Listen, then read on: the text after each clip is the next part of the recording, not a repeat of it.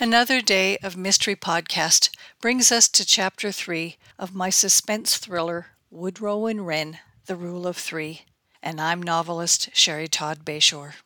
The following morning, Ivy's full bladder woke her with a sharp cramp.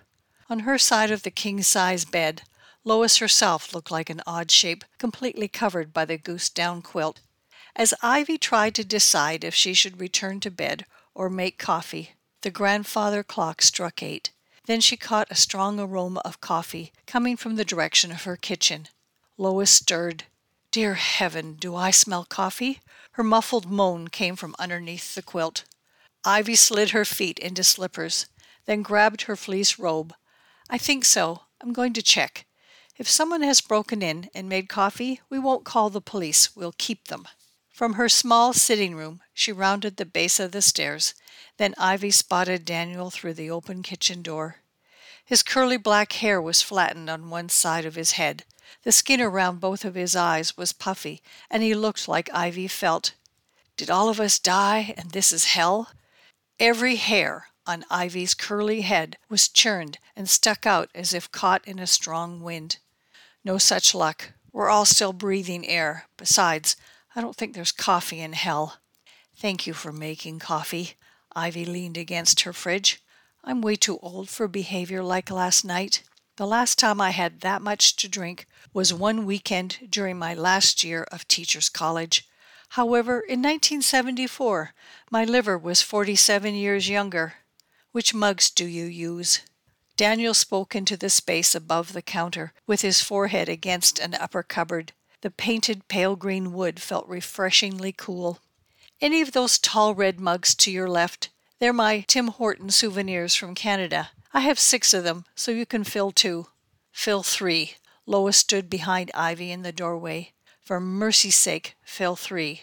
She moved to a stool at the small kitchen island, then closed her eyes. The coiled braid of her waist length hair had shifted to one side, with several gray strands no longer held in place. The trio remained silent, gathered around the kitchen island while they sipped fluid and caffeine into their system. With their second cup of coffee, they were still quiet, but cringed in unison when the clock struck the half hour, followed by the front door chime. Lois was closest to the hallway door. She eased off her stool and headed slowly toward the front door. After we burn that clock, we need to disconnect the front doorbell. The snow had stopped completely, but thick gray clouds tumbled by a durable wind gave a strong hint of a continued uncertain forecast. On the covered front porch, detectives Dale Chan and Margot Sanchez looked as sour as Lois felt. Though Lois had no idea how she looked, she got a fair idea from the startled expression on both faces of the local police officers. She opened the door wider, then stepped to one side. Last night I may have had a little too much white wine. I may have had a little too much red wine. Ivy stood at the foot of the stairs, gripping the carved newel post. I may have had too much bourbon, Daniel nodded, leaning against the closed door to the large guest sitting room. Detective Sanchez nodded. Last night was a dire one for many people. There was something bleak, not spoken, in her eyes. Unfortunately, Detective Chan pulled out an electronic notepad. We have a murder to solve. Of course, we understand completely. Ivy steadied herself, then moved away from the foot of the stairs. There are several comfortable chairs in the guest sitting room, right through here. Ivy pointed, then Daniel turned an ornate brass knob that opened carved wooden doors. The larger sitting room was as wide, but slightly longer than the guest dining room. She led everyone to a grouping of six chairs upholstered in a deep burgundy weave, set in a half circle around the tall, shale and red brick fireplace. On the mantel behind two large ornate Chinese vases, Ivy flicked a switch for an instant fire. The fireplace in my sitting room still burns wood, but in here and in the dining room, Eric had a contractor run a natural gas line to each of the fireboxes. For my guests, this is so much easier than chopping more wood. Ivy gave the detectives a weak smile. Daniel saved our lives earlier by making a large pot of coffee. Would either of you like a cup? Both detectives shook their heads as Daniel and Lois each settled into one of the burgundy chairs. Detective Chan turned on his e-pad to take notes. Detective Sanchez began, Ms. Wren, would it be possible for us to meet with you in another room? We'd prefer to interview each of you separately. Certainly. Ivy moved away from the fireplace and opened the pair of pocket doors that divided the guest sitting room from the dining room. Then she pointed again. Just beyond the guest dining room is a small TV room. Would that be okay? Dale looked at Margot, who nodded. They walked through a dining room furnished with six three by three foot tables, some with two antique wooden chairs, and some had four. Beside a corner red brick fireplace, another set of French doors opened into a room only 16 by 16 feet. The room was furnished with a variety of smaller scale upholstered chairs, smaller round tables, and two flat screen TVs, each mounted on opposite facing walls. Several sets of headphones attached to cables ran from each separate television. The officers made no comment but settled into work. Scene change. After Ivy and the detectives disappeared into the TV room, Lois turned to Daniel. I'm going for a quick shower. I didn't even glimpse myself in a mirror after I got up this morning, but if I look half as scary as Ivy, I'm a wreck. And I'm sure those detectives will question me soon, too. Daniel looked uncertain. Good plan if you think we'll have time. Lois shrugged, then headed for the guest sitting room doorway through the front hall. Scene change. Detective Sanchez began. Is it Mrs. Walker or Miss Wren? Either is fine, though I started using my maiden name, Wren, since my husband died. Sanchez nodded. Have you had any guests check out recently? No, my final group of guests left the last Sunday of September. I didn't book any more guests until after Thanksgiving, but I do have one couple arriving late next Thursday, a week after Halloween. I worried about managing on my own after my husband died. This bed and breakfast is quite labor intensive. Other bed and breakfast owners suggested I might give myself a break for October and November. Where were you yesterday and the previous evening?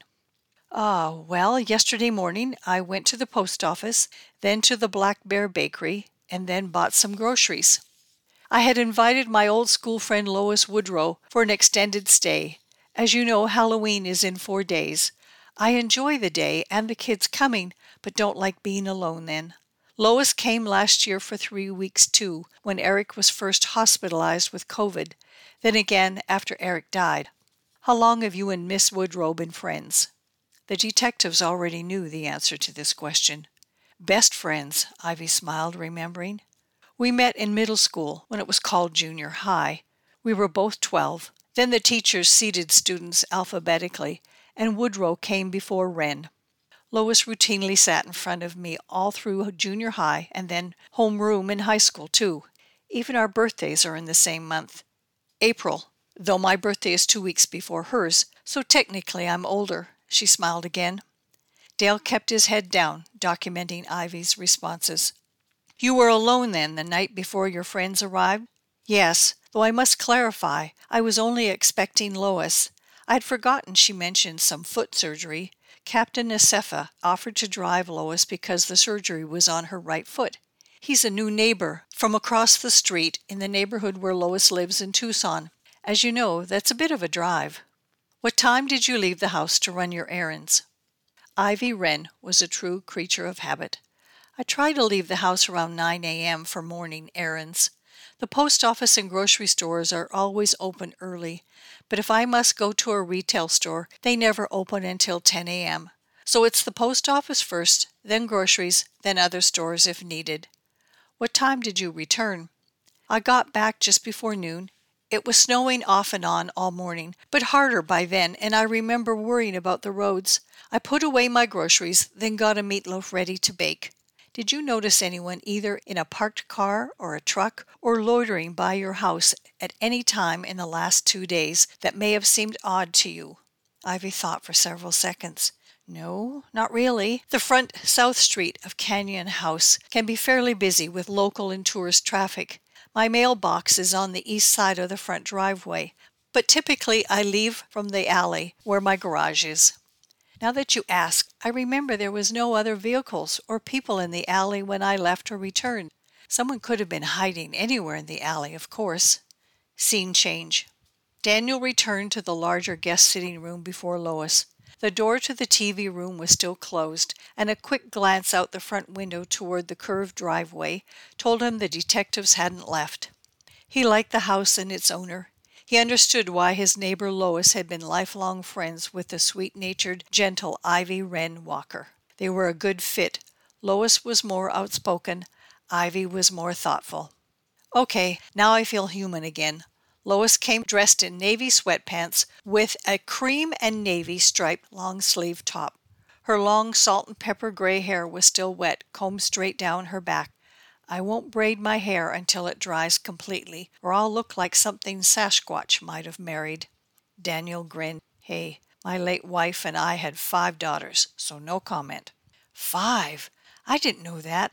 I knew you mentioned daughters, but I didn't know you had five. Wow. Ivy has two, and I have three, one by each former husband. Between us, we have ten girls. How amazing is that? I'm going to risk being forward again but I make the best French toast if I don't mind saying so. How about brunch? Ivy must be getting hungry too, and maybe the fuzz will join us. Okay by me, and your French toast will go very nicely with my world famous Denver omelette. Lois stood, then headed for the kitchen through the dining room. But I wouldn't count on being pals with those detectives just yet. Lois had finished chopping sweet onion and cooking three strips of bacon in the microwave when Ivy emerged from the TV room. Ivy looked almost physically wilted as she closed the connecting door between the kitchen and the dining room. Why do I feel like I might be responsible for that poor woman's death? Don't go there in your head. Lois blotted bacon with a paper towel. However, someone was murdered in your property. That doesn't happen every day, or even in a typical lifetime. Ivy still looked lost. They want to question you next, Lois. Okay, go have a quick shower. You'll feel better. I'll cook us an omelet. Daniel's got French toast started. Ivy nodded, still feeling overwhelmed as she wandered down the hall toward her private rooms.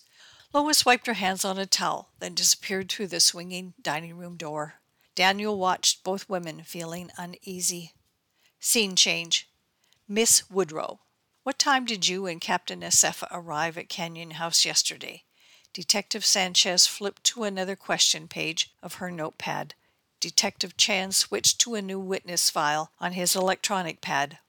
Oh, around oh, 2 p.m., 3 p.m., give or take. We ran about an hour later than we planned because of the weather, so it might have been closer to 3 p.m. As long as I've lived here, I still find Arizona weather amazing in the fall and winter. You know, sunny with golfing in the south, then snowing with skiing in the north. Neither detective smiled or commented. Did you park in the front drive or go around to the back where Ms. Wren's garage is located? Lois thought that question odd. Because of my foot, Daniel stopped in the front. Later, he moved my car to Ivy's garage after she insisted he stay here instead of going to the Little America. Detective Sanchez nodded. This ends the plot hints for Woodrow and Wren, The Rule of Three. As I mentioned before, much of my fiction is researched with a fair amount of fact. With this plot, I not only researched into history, I added some high elements of present day events too. If this has you curious now, all of my books are available to order via Chapters or Barnes & Noble or actually any bookseller. You can also visit my website, patchworkpublishing.com, where just by clicking on any book cover, you'll be linked to the same book on Amazon. Next week, I'll share the first three chapters from the first book in a sequel. I don't know anyone who isn't fascinated by their dreams, or dreams in general, and my research of dreams became the base for two romantic suspense thrillers. Thank you so much again for listening.